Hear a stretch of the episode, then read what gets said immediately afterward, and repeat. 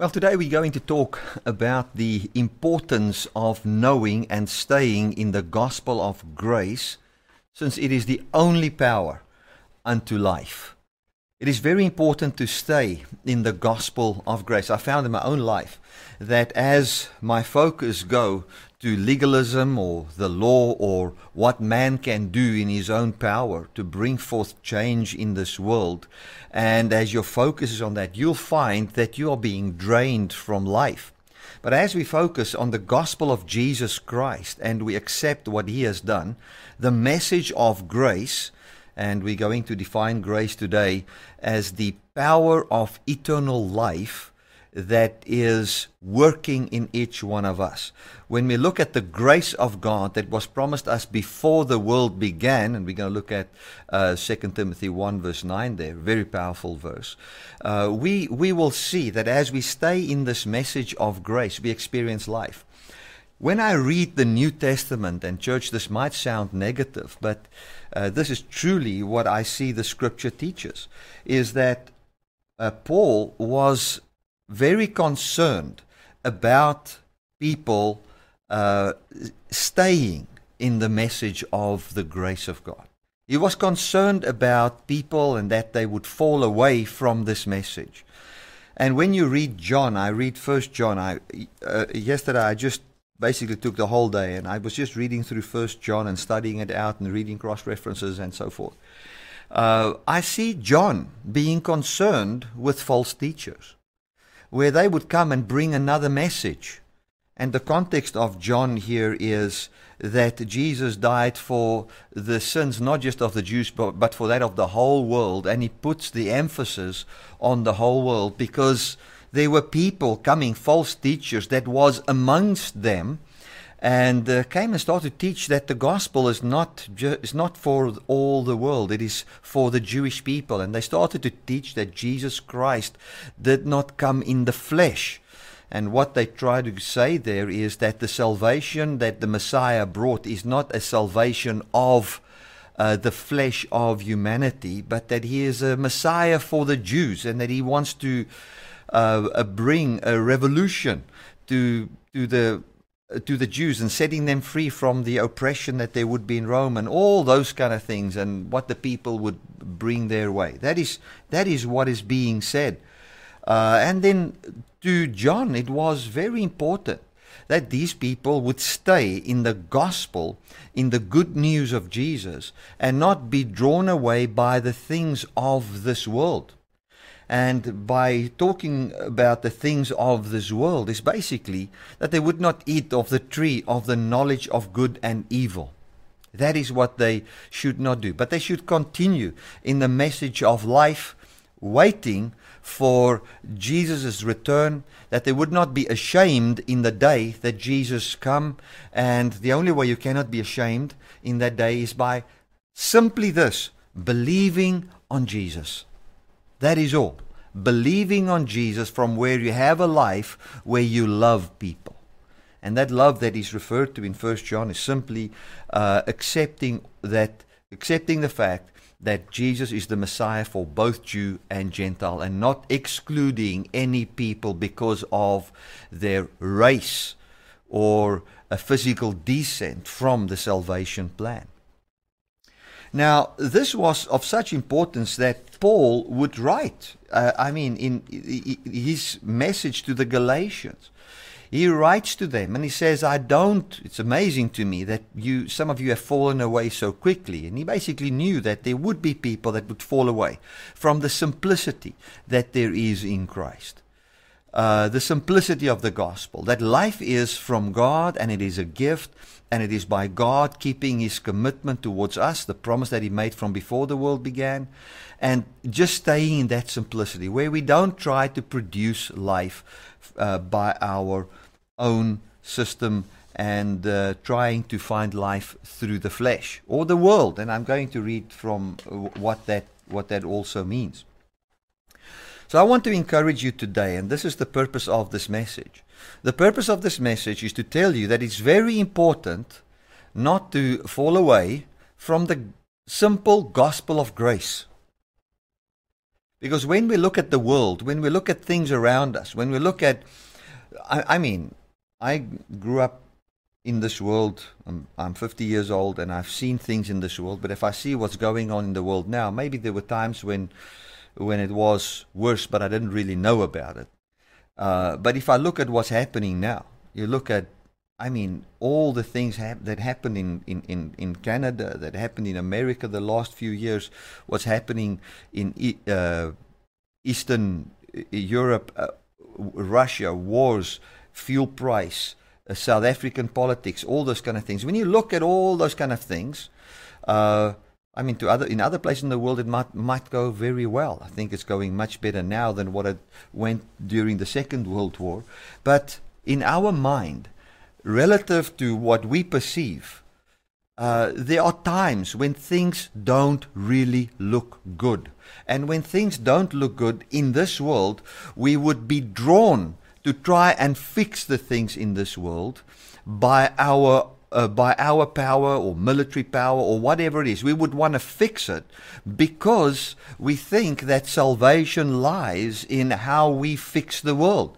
We need to get things stable uh, around us. And if we can get that right, then it is better for us. But when we look at uh, Christianity, when we look at what um, what the teachers said of that time, I mean, they would say, when you see war, run.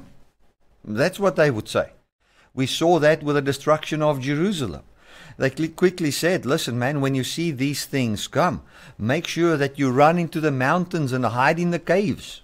Uh, do that because there's a destruction coming. And know that eternal life is given to you by Jesus Christ. So just get away from here. And then when you hear of wars and rumors of wars and those kind of things, don't think that that is how the world will end.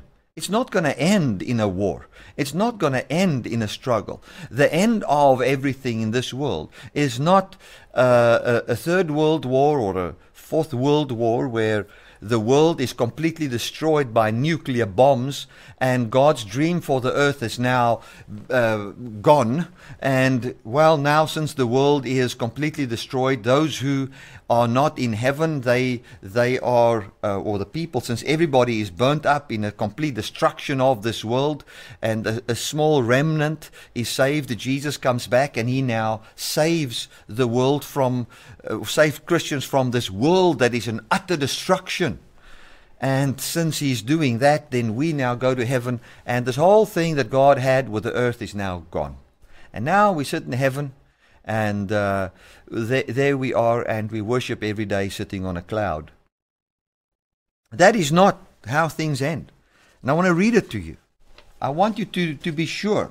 Don't think that God is threatened by what Putin does.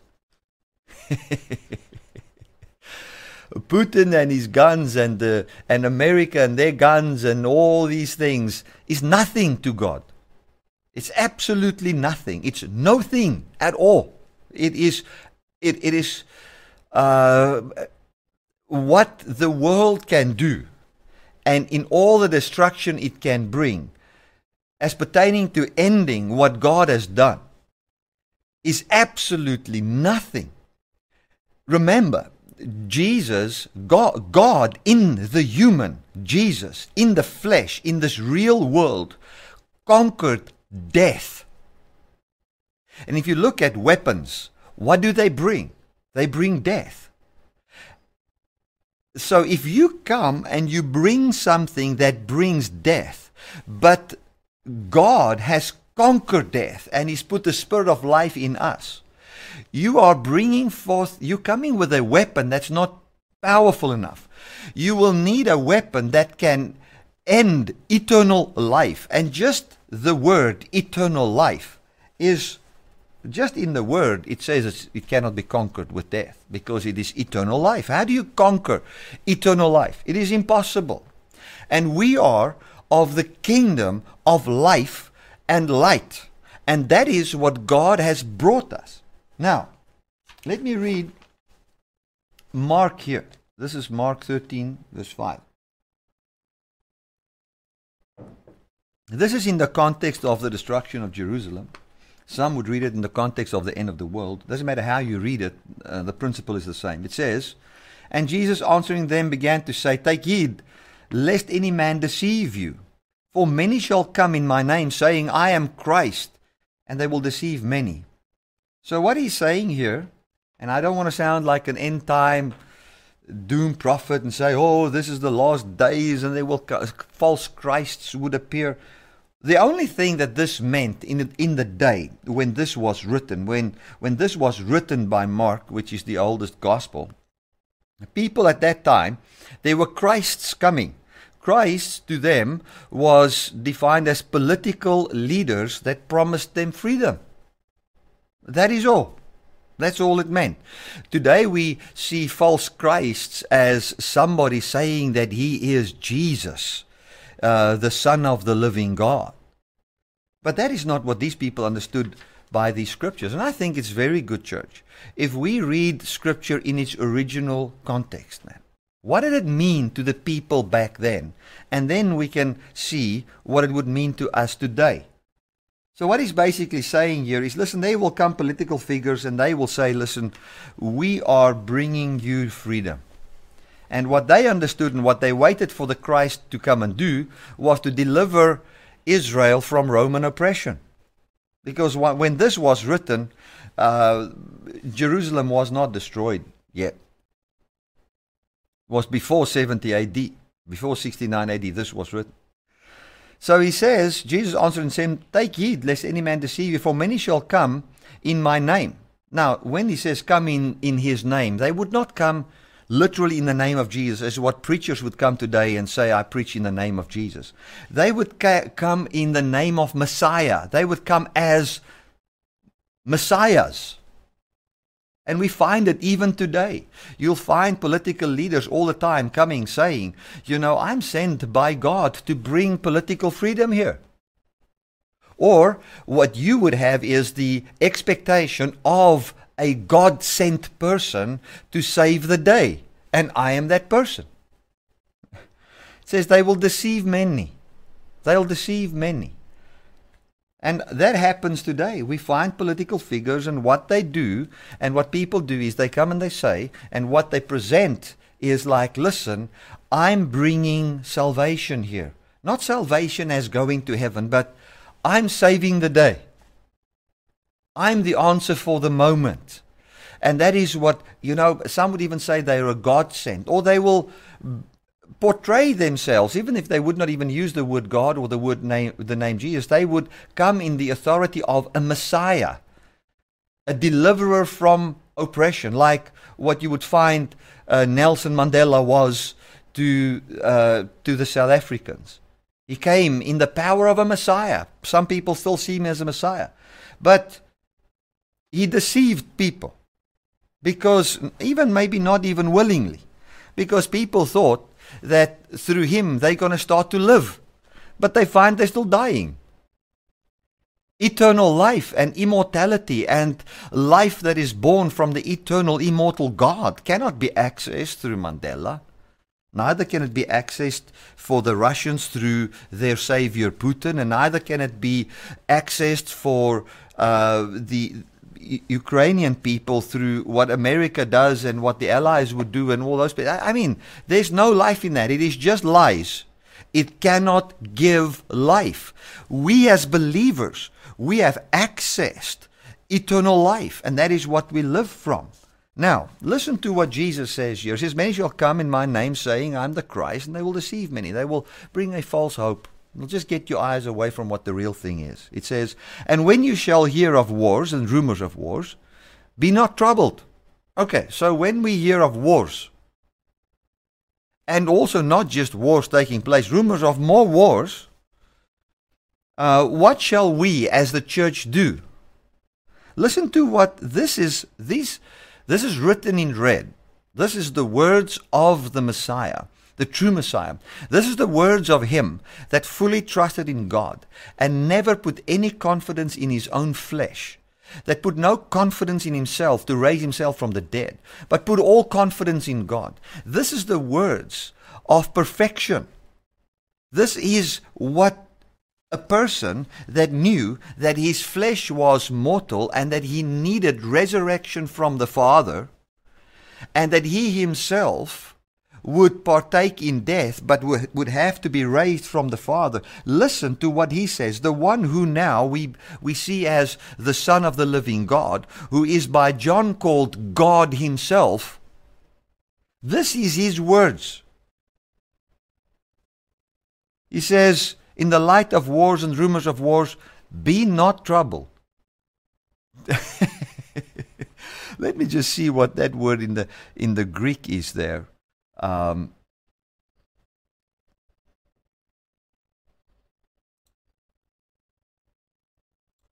it says here, do not cry, cry aloud. Do not make noise by outcry. Do not be frightened. Do not allow your mind to be uh, to be troubled. Do not be alarmed. Do not be frightened. Do not be alarmed. Do not be alarmed. That is what it says. For such things must need be, but the end is not yet. Or, if we can look at that verse in the Afrikaans, it is beautiful. It said, it, says it this way, uh, maar dis nog nie die einde nie. So in other words, listen, if you hear of wars and rumors of wars, if you see your country being destroyed, listen, uh, the way I would translate that is uh, don't be troubled. That's not how things will end. That's not how things will end. That's not what things are going to amount to in the end of the in the end. That is don't be afraid. What things amounts to in the end is glorification of the believer's physical body, the glory of God covering the earth as the as the waters covers the sea, uh, absolute manifestation of what Paul saw on the road to Damascus in every person and in everything on the earth. That is what it amounts to. For the things of this world is temporal, it is not eternal, it will pass away. We need to understand that. I want to read 1 John 2:15. It says, Love not the world, neither things that are in the world. If any man loves the world, the love of the Father is not in him. Now, let me explain that. That does not mean uh, you cannot like the house you live in. You cannot think that it's a good house or the car you drive is a good car or, or having gratitude towards um, the fact that uh, you are healthy, for instance, or that you, you've got gratitude that you maybe have some money in the bank or something like that. That is not what it means when it talks loving the things of the world. I'm going to explain to you what loving the things of the world means. It says here, For all that is in the world, and now it explains what it is the lust of the flesh, the lust of the eye, and the pride of life is not of the Father, but of the world. Now, if you go to Genesis chapter 3, and we're going to look at what that lust of the eye, listen to what it says here. It's very beautiful, amazing how John mentions this. He says here, the lust of the flesh, the lust of the eye, and the pride of life. Genesis. Should have written this verse down. Um, this is a temptation of Eve. What's going on here is that he says to her that she should eat of the tree of the knowledge of good and evil. And then the woman said to the serpent, We may eat of the fruit of the trees of the garden. But God did say, You must not eat of the fruit of the tree that is in the middle of the garden, and you must not touch it, or you will die. You will not certainly die, the serpent said to the woman. For God knows that when you eat thereof, your eyes will be open, and you will be like God, knowing good and evil. So what he's basically saying is, is that through the knowledge of good and evil, you will be able to attain unto eternal life or protection of yourselves. Uh, God is a self-existing one, but God knows that you can become self-existing if you have the knowledge of good and evil. When the woman saw that the fruit, listen to what it says. When the woman saw that the fruit of the tree was good for food, can feed the body, it's pleasing to the eye and it is desirable for gaining wisdom. Now, the Jews understand gaining wisdom as having access to life. Now, linking that into this, we see here the lust of the flesh. In other words, it is good for food, it can feed you. So, what happens here is Adam and Eve, or Eve, was tempted in thinking that through knowledge of good and evil, they will have access to feed themselves, to keep their bodies intact. It was uh, beautiful to the eye, and this is what it says here the lust of the eye it, it feeds the beauty of the eye, it looks well, and then the pride of life, wisdom unto life. The pride of we, by our own ability, can produce stability and life in this world. And that is what we find so many times in the things of this world, the, the governments of this world. What is it all about for most governments? Most governments, it's the lust of the flesh. What is good for feeding us? so that we can continue to live. What would clothe us in glory? The lust of the eye. And what would feed our pride that we can promise life? What is wise unto life? Outside of God, where you're a God on your own without having life from Him. That is what this is all about. And John writes a very relevant message in First John when he says to the people, Listen, the world passes away. This is verse 17, and the lust thereof. But he that does the will of God abides forever. So what he's saying is, is that the world and its systems and how they think they will have life, that will pass away, and the lust thereof, in other words, the tree of the knowledge of good and evil, and man eating from that and trying to gain wisdom from that, that will pass away. But he that does the will of God abides forever. What is the will of God? What is the will of God? They asked Jesus in John chapter 6. John wrote about this twice. They asked him, what, is the, what shall we do to work the works of God? Then he says, This is the work of God, that you believe on him whom he has sent. So when the scripture says that the systems of this world will pass away, but he that does the will of God will abide forever, what he's saying to you is that the systems of this world will pass away, but you that simply do the will of God, which is to believe and rely upon Jesus, who rose from the dead, who has accessed eternal life in the flesh.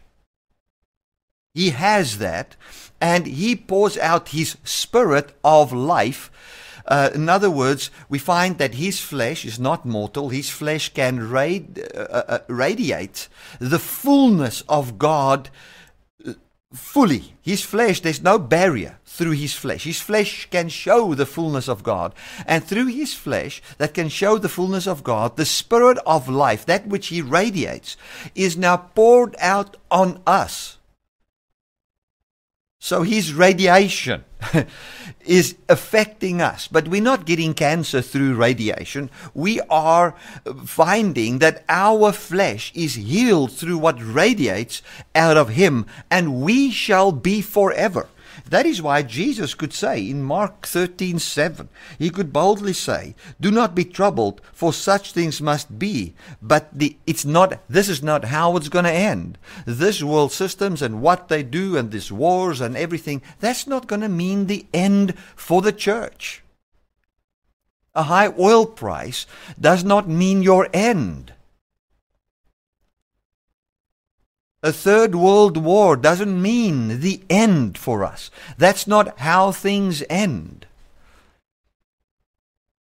We end in glorification by Jesus, who will manifest himself in the earth. For he has inherited the earth. That is what Matthew 5 says, and I preached about that, uh, I think, two weeks ago.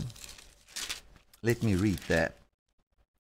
Blessed is the poor in spirit, for theirs is the kingdom of heaven.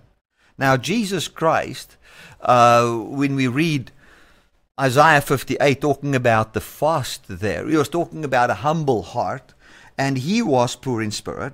And that means to him belongs the kingdom of heaven. That is also true for us. It says, Blessed are those who mourn, for they will be comforted. Blessed are the meek, and Jesus was meek, if you go and read Isaiah 58, for they will inherit the earth. So, did Jesus inherit the earth? He did. He inherited the physical earth. he inherited this and, and the Jews would have understand this as inheriting the earth would mean that the whole earth would be under the jurisdiction of the one who has humbled himself. So Jesus humbled himself even to the torture uh, of death itself. He was raised from the dead, and in his resurrection, he inherited jurisdiction and rule over the earth, whereby he can now rule with his life over this earth. And we who believe upon him, we stand upon uh, uh, uh, in in the under his jurisdiction. We who make ourselves enemies of Christ by not believing in him or by thinking that salvation is outside of him. We will find that the jurisdiction of, we've not submitted ourselves to the jurisdiction of life. We stand in the power of ourselves, and this is what the scripture says. That world will pass away. It is not forever. It will pass away, but he that does the will of God abides forever. So I want to tell you, doesn't matter how big the guns are, doesn't matter how powerful powerful the nuclear bombs are, that system and those who uh, put their weight with that system will pass away. They will not be. But we who do the will of God, which is to believe upon him whom we have sent, or let's go to 1 John.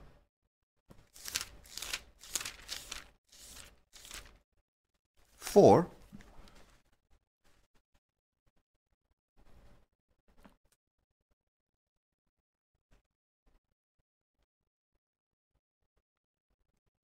And I don't have time to explain from verse 19, so we're just going to get to verse 23. It says, And this is his command so if you want to know, God, what are you commanding us to do? What is your will? And this is his command to believe in the name of his Son Jesus Christ and to love one another as he commanded us. What is his command? To believe in his name and to love one another as we believe in his name, meaning not to exclude any, and the Jews would have read this as not to exclude the Gentiles in this truth. That is what it would mean. So, he who does the will of God will remain forever. I want to tell you, we cannot be wiped from the earth. It's impossible. It is impossible. Rome and all its power, or let me put it this way Rome using its most powerful weapon that it had back then, which was the cross it would be like the most powerful nuclear bomb today, even more powerful than a nuclear bomb, because a nuclear bomb just uh, destroys people. The cross was much more powerful than that. The cross was a humiliation, a drawn out humiliation of a person. There was a stigma about the cross. It was the power of Rome and its gods. That is what the cross was. It was a message sent to people. You remember that I spoke to you about one of the um, uproars that there was against Rome, and then they took people and crucified them next to the road all the way all the way from Naples to Rome. Now that's like 200 and something kilometers. They crucified people every 20 or 30 meters. They would crucify a person. They'll take the army that stood, stood up against Rome and they would take the cross, crucify people from Naples to Rome. This is in history you know, I think in the time, uh, uh, it, it, was an uproar like Spartacus in that time. And they would crucify people like that. What was the message? Our power that we have by which we rule is death. So if you don't do what we say, we'll kill you. We will destroy you. Death is what, what we rule with. And then they took the power by which they subdued nations and they applied it to our Messiah. And not just Rome, We even found that his very own did it to him. And then he entered into death and then was raised on the third day and exploded in eternal life and destroyed Rome by the resurrection. Because all of a sudden, Rome had no more power. Their most powerful weapon did nothing to Jesus, and after they've applied their most powerful weapon, Jesus was now in a condition which was above anything that they could have, and he was indestructible. He was much better off after applying this weapon. And we stand under the jurisdiction of that man who has inherited the earth and brings his rule. And he has said, God says, that the lust of the world, the pride of life, the tree of the knowledge of good and evil by which the world lives, it will pass away. But we who believe, we shall remain forever. We are here to stay. What if you die? Well, I'm going nowhere. I will be raised here. and we live here forever. Glory to God. That, that is what will take place. And we need to understand that. We as Christians don't live under the threat of death. We live under the assurance of eternal life. That is what we live under. And this is what the scriptures are talking about. Let me, uh, I didn't plan to do this, but let me go to uh, Thessalonians.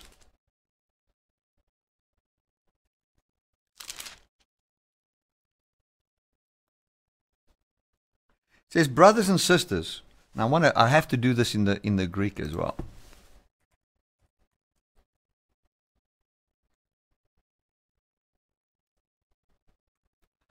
First Thessalonians four, from verse sixteen. Listen to what it says here.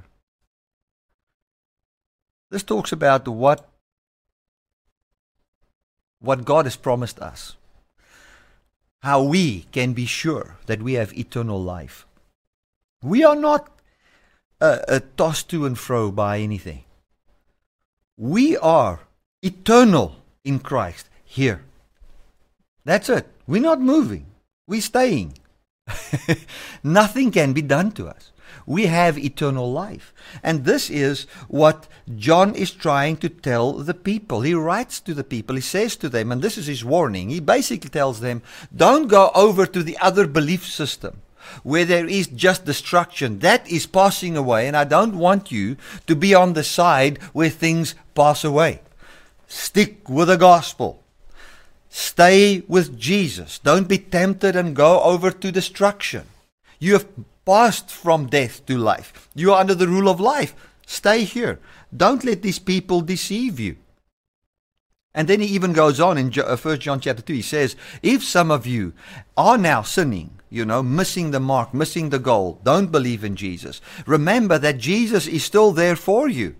You, you still have an advocate before the Father. Make use of it. Don't abandon what is before, uh, what God has placed before you. Believe in this good news. We find the same warning coming through Paul to the people in Galatia. He says to them clearly, He says, Listen, man, I don't want you to fall from grace. What is grace? I don't want you to fall away from the power of eternal life. How would they fall away? By starting to believe in the systems of the world. So I want to say to you, and this is, I come with a fatherly heart, and I preach this from the heart of a father and somebody who loves the church. Don't be swayed by what you see around you. Don't think that the systems of this world needs to be fixed for me to live. That's the temptation of the evil one. That is the message of the, of the Satan telling you turn stones into bread so that you might also live from the systems of this world. I've said it before. When Jesus was tempted in the desert, he said, uh, uh, uh, the devil came to him and said, Turn these stones into bread. And then Jesus said, We will not live by bread alone, but by every word that comes from the mouth of the Father. The way the carnal mind reads that is that we will live by bread, but also so we will not live by bread alone. So yes, we will we will have bread, but we will live from every word that comes from the mouth of the Father. How the carnal mind interprets that is we will have to have the physical bread, but we also need the word that comes. That that is not what is written there.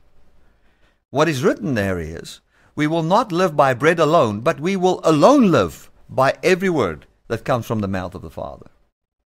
That is what it means. We will alone live by every word that comes from the mouth of the Father. The, the word that comes from the mouth of the Father is the promise of eternal life. And that word became flesh. And we find eternal life coming into darkness, which was the systems of this world, but also the darkness of the mortal body of Jesus born from Mary. And the darkness could not overcome the promise of eternal life.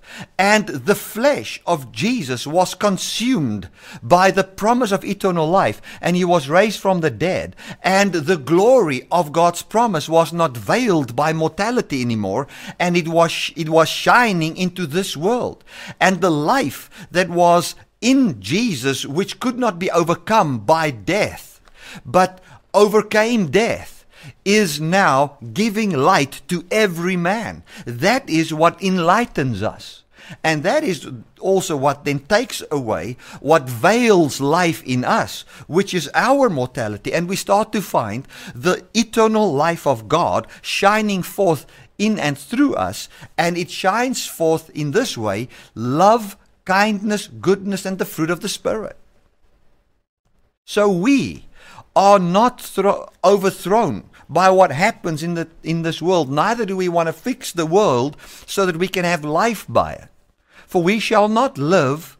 It's like if somebody comes to you and say, you first need to fix the things in your country before you can have life. Then you can tell him, no, no, we will not live by politics alone, but by every word that comes from the mouth of the Father. It can be understood as you need amalgamation of both. No, we only live by every word that comes from the mouth of the Father.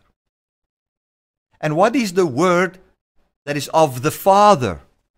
We call him Father. The word of the Father is He is the Father, and He promises that He'll give birth to eternal life to us. That is what it is. Thessalonians says this way Brothers and sisters, we do not want you to be uninformed about those who sleep in death so, what is the saying? We're saying, because the question is, what if something happens and somebody dies? What about the Christian that has died, uh, the, the Russian Christian that is in the army there that has now died? Or what about the Ukrainian Christian that is a believer in Jesus that has died now because of this war? W- what about them? Listen to what he says here. Brothers and sisters, we do not want you to be uninformed about those who sleep in death this is not how things end. This is not how things end. So that you do not uh, do not grieve like the rest. Uh, we don't want you to grieve like the rest of mankind who have no hope. For we believe that Jesus died and rose again, and so we believe that God will bring with Jesus those who have fallen asleep in him. So God will bring with Jesus those who have fallen asleep in him. I want to read what that word with means there.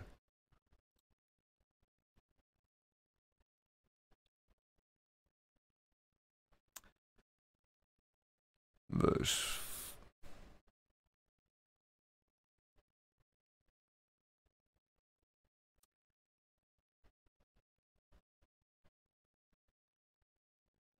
Here it is.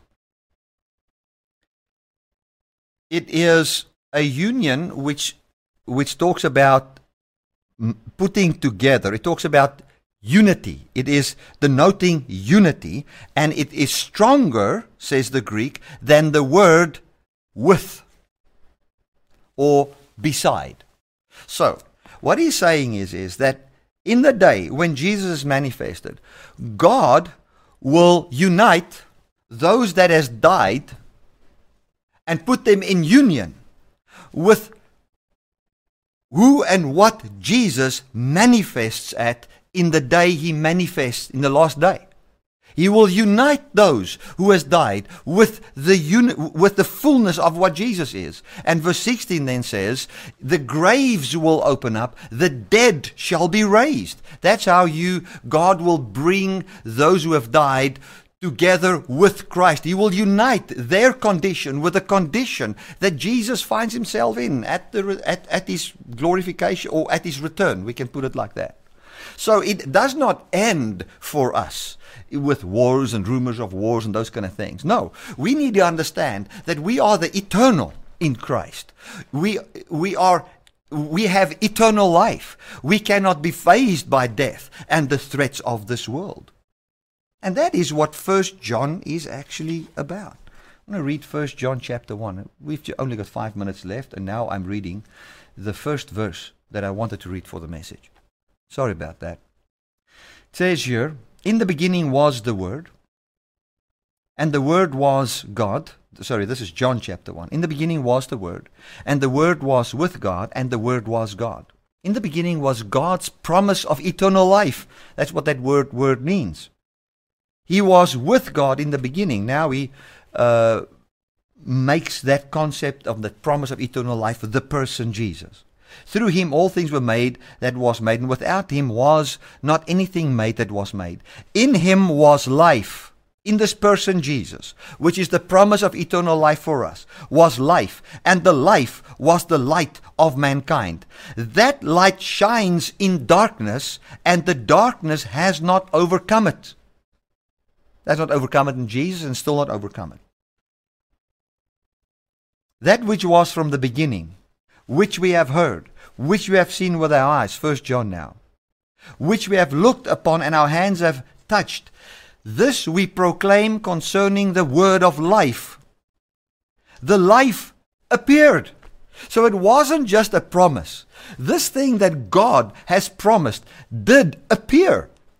It is not, I mean, Think of having a human being that can never die, that's above death, that is greater than the power of Rome, that's greater than the power of Russia, that's greater than the threat of China, that's greater than the threat, if you live in Russia, the threat of the US. Uh, that's greater than the threat of the oppressor, which, which is what hangs over your head is death and destruction the, the, the God promised eternal life, but for many years it was just a promise. Nothing was seen. But then what God promised was seen. It was manifested. It was made known. This is what it says. It appeared to us. Then it says here, let me read verse 2 again. The life appeared. How? In because it was always, okay, there's a spiritual life, God is eternal spirit. But He promises us eternal life. But when, how does it look? Will it ever happen? It then appeared in the man Jesus, what God promised. Appeared. It's there. It's real. It happened. The life appeared. We have seen it and testify to it. And we proclaim to you that eternal life which was with the Father and has appeared to us. It's a reality. It's appeared to us. We proclaim to you what we have seen and heard. Listen to, to the, the reason why. So that you also may have fellowship with us. And our fellowship is with the Father and with the Son, Jesus Christ. We write this so that your joy and our joy may be complete. So, what is he saying? He's saying to them, listen, this has appeared. And now we're writing this to you so that you can believe that you can also fellowship in eternal life as you believe upon the resurrected Christ and what it encompasses. So at the end of the day, what he's saying is, is Jesus was raised from the dead. We who believe in him, we have something in common.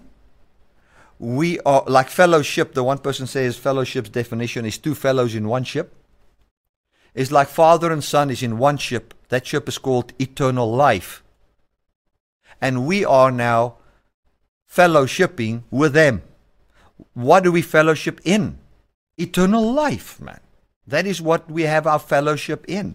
And they are now saying that as you believe, you have fellowship in eternal life. And what John is, is basically saying, if you read further on, he says here that uh, we should stay in this fellowship, in belief in Jesus, so that we are not part of the world that passes away. But he that does the will of God abides forever. So I want to encourage you.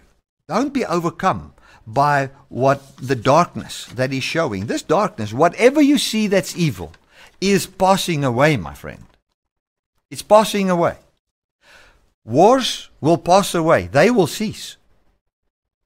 It will cease. I, I promise you now. Mortality itself will pass away. Everything that's evil will pass away. Whatever you see that is evil is temporal. It's temporal, it's not evil. Whatever, uh, it, it is not eternal. Whatever is good, and good as in born of God, not good by willpower of man. Listen, if you're a Greenpeace person and you want to protect the world as an atheist, and you're thinking you're going to protect the world as an atheist and the earth, because you say all we have is the earth, we're going nowhere, we are we are um, just mere matter in motion, and there's no uh, future for us. There's no God, there's no resurrection, there's nothing like that. So we want to protect the earth, and you want to use uh, measures like uh, no nuclear power stations, no pumping of oil, and all those kind of things. And you want to so protect the earth without believing in God. Your system, I'm just saying it straight out, what you try, including you, will pass away. It is not eternal. The only way the earth can be preserved is by one man, Jesus Christ, and the power of God in that man. The only way we can have access to that is by relying and believing upon Jesus. And whatsoever is born in man, on account of Jesus, Jesus' spirit that's poured out on man, that will be eternal that effort shall be seen as something that worked together as the work of God in the last day. It shall not be burnt up, it shall not be destroyed, it shall not enter eternal destruction. But whatsoever man does, that is not born from the revelation of the resurrection of Jesus Christ. I tell you now, it is not eternal, it will pass away. It will absolutely pass away. I want to tell you, if be it constitutions, be it countries, be it whatever, it's temporal, man. Only thing that's eternal is the kingdom of God and those who are under its rule, who believes upon and is born of God, which you are part of. So let us not be overthrown in our minds in thinking and believing what the world believes and find ourselves in the system that passes away. Let us find ourselves in that which is eternal by belief in Jesus Christ. I'm going to end off with this. This, is, this will be a powerful uh, scripture. It says here in Hebrews 2, verse 14. I, I, I trust that as I preach this, that you can feel how fear for death is just falling off. It says in Hebrews 2:14, since children have flesh and blood, he too shared in humanity, so that by his death he might break the power of him who had power over death, that is the devil, and free those who all their lives were held in slavery by their fear of death. Isn't that beautiful? Is we were kept as slaves. How were we kept in slavery? By fear of death. But now we are not enslaved to the system of the world to try and work the world system because we're not afraid of death. Because our fear of death is, has, has been conquered. For we know even if we sleep in Christ, He will bring us with or bring us and unite us to the condition Jesus is in. God will do it by Jesus Christ. It says in Galatians 5, it is for freedom that you have been set free. Freedom from what? Freedom from the fear of death and death itself. Stand firm then, and do not let yourself be burdened again with the yoke of slavery. What was the yoke of slavery? And stand, uh, uh, he came to free those who all their lives were held in slavery by the fear of death. So let us not go into that. I'm not afraid. I'm not afraid. The reason I'm not afraid is not because I decide I'm not afraid and I'm brave. No, the reason I'm not afraid is because God has convinced my heart through the resurrection of Jesus Christ that He has power over death. And what also gives confidence to my heart is the fruit that I see is coming into my life because of the resurrection of Jesus. I am not loving people because of the law. I'm not loving the people because of commandment. I'm loving people and I have the fruit of the Spirit in my life by the doing of God. I'm under no command to, to, to, to go and be generous and kind and whatever.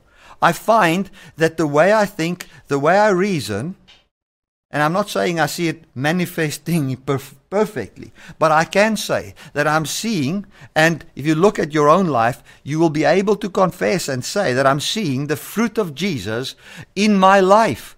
And that assures me that God is already busy with what He has promised in my life. I've seen Jesus being raised from the dead and see at the right hand of God by revelation of the Holy Spirit to my heart, and so you. We have seen it just historically.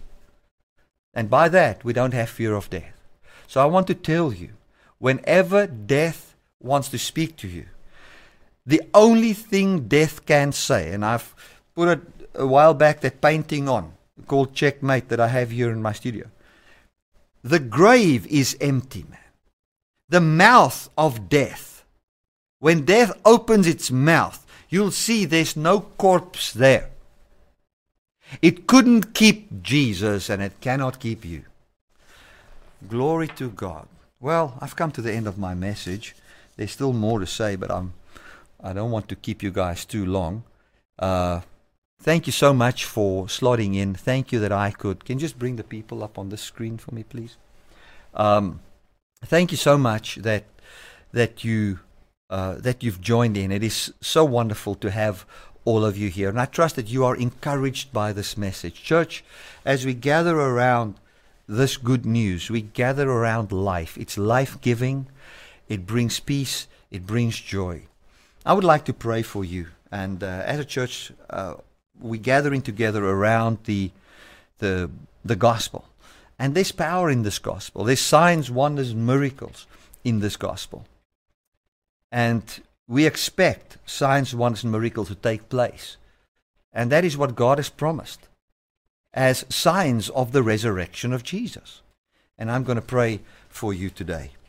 Father, I want to thank you that as I stretch forth my hands, to this web fellowship via the Zoom meeting where we are gathering together, as I stretch forth my hands to them and also in this prayer, I thank you, Lord, that everybody that will watch this later on, whatever platform it is placed, that I thank you that you stretch forth your hand to perform signs, wonders, and miracles in the name of Jesus Christ. I thank you for healings that take place any form of sickness, that it is being healed. Thank you, Father. Thank you. Any form, from any sugar diabetes, cancer, whatever it is, autoimmune disease. I thank you, Father, that you just heal people. Signs, wonders, and miracles take place. Thank you for that, Father. Thank you, Lord, for your Spirit that has convinced us of your good news. Amen and amen. Well, church, thank you so much. Is there a, are there questions? You can just read it for me. Just a question what we do now in Christ, Him through us, that is never destroyed, only evil and work of man is Okay, I'm just reading. It says, just a question. Uh, what we do now, today in Christ, uh, okay, Him through is that is never destroyed. I- Can you just answer the question? Uh, just just uh, ask me the question. What is he asking? What we do now, today in Christ, Him through us, is that that is never destroyed, only evil and works of man Yes. Yes, I agree. Whatever we do now, and this is a very good observation, and, I, and I'm glad that you picked up uh, on this, Izette. This is exactly what it is. Whatever is done now that is born from God is eternal. This conversation that we have now, this question that I've answered now, and its effect, the effect it will have in the world, this meeting we've had via Zoom, is not born from the works of the flesh. It is absolutely born from the power of the resurrection. And the effects that this the effect that this will have in my life and in your life and in the lives of other people will be seen in the day of Jesus Christ. It shall not pass away, it's forever. And that's why the Bible says, He who builds with hay, wood, and stubble, that will burn away in the last day. But those who build with gold, silver, and precious stones, when the fire comes, it shall not be destroyed, but remain. So we will see what what is said here stand it uh, into eternal life. Amen. Glory to God. Thank you for that. A very good uh, observation you've made there. Sometimes we, you know, you say things you wonder people pick up on it. Uh, it is wonder. It, it blesses me to know that this conversation can never die. It is it, it is eternal. Uh, whatever the greatest news medias would ever blast all over the world with the greatest mega 10 megawatt senders and all the internet news which is not of God cannot even the history book will be destroyed. That history will be destroyed. There will be no, the Bible says there will not even be a thought of that left. It will, you want, it will be so destroyed that it would not, a person that is in the life of God would not even have the ability to remember it. It will even be removed from our memories. That's how dead it will be. Glory to God. That is how, well, so I think that that's what we can see and rest in. God is only good and He's come to give us life. Well, church, thank you that we uh, could join together in this message. And for those of you that are in the on the WhatsApp and you want to fellowship a little bit about after this, uh, this is an opportunity for you to pray for one another if need be, or to fellowship around this good news, encourage one another in this message. Uh, we'll just keep the Zoom meeting open for you and divide you into the different uh, break, uh, breakaway groups. So, okay, we will then chat again uh, next Sunday. And for those of you that are uh, are not on the uh, uh, what in the WhatsApp group or the Telegram group, just write to us info at dynamicministries.com, and then we will add you uh, onto the daily devotional where I speak along the lines that I've just preached. Thank you so much, and then we will chat again uh, next week. God bless you.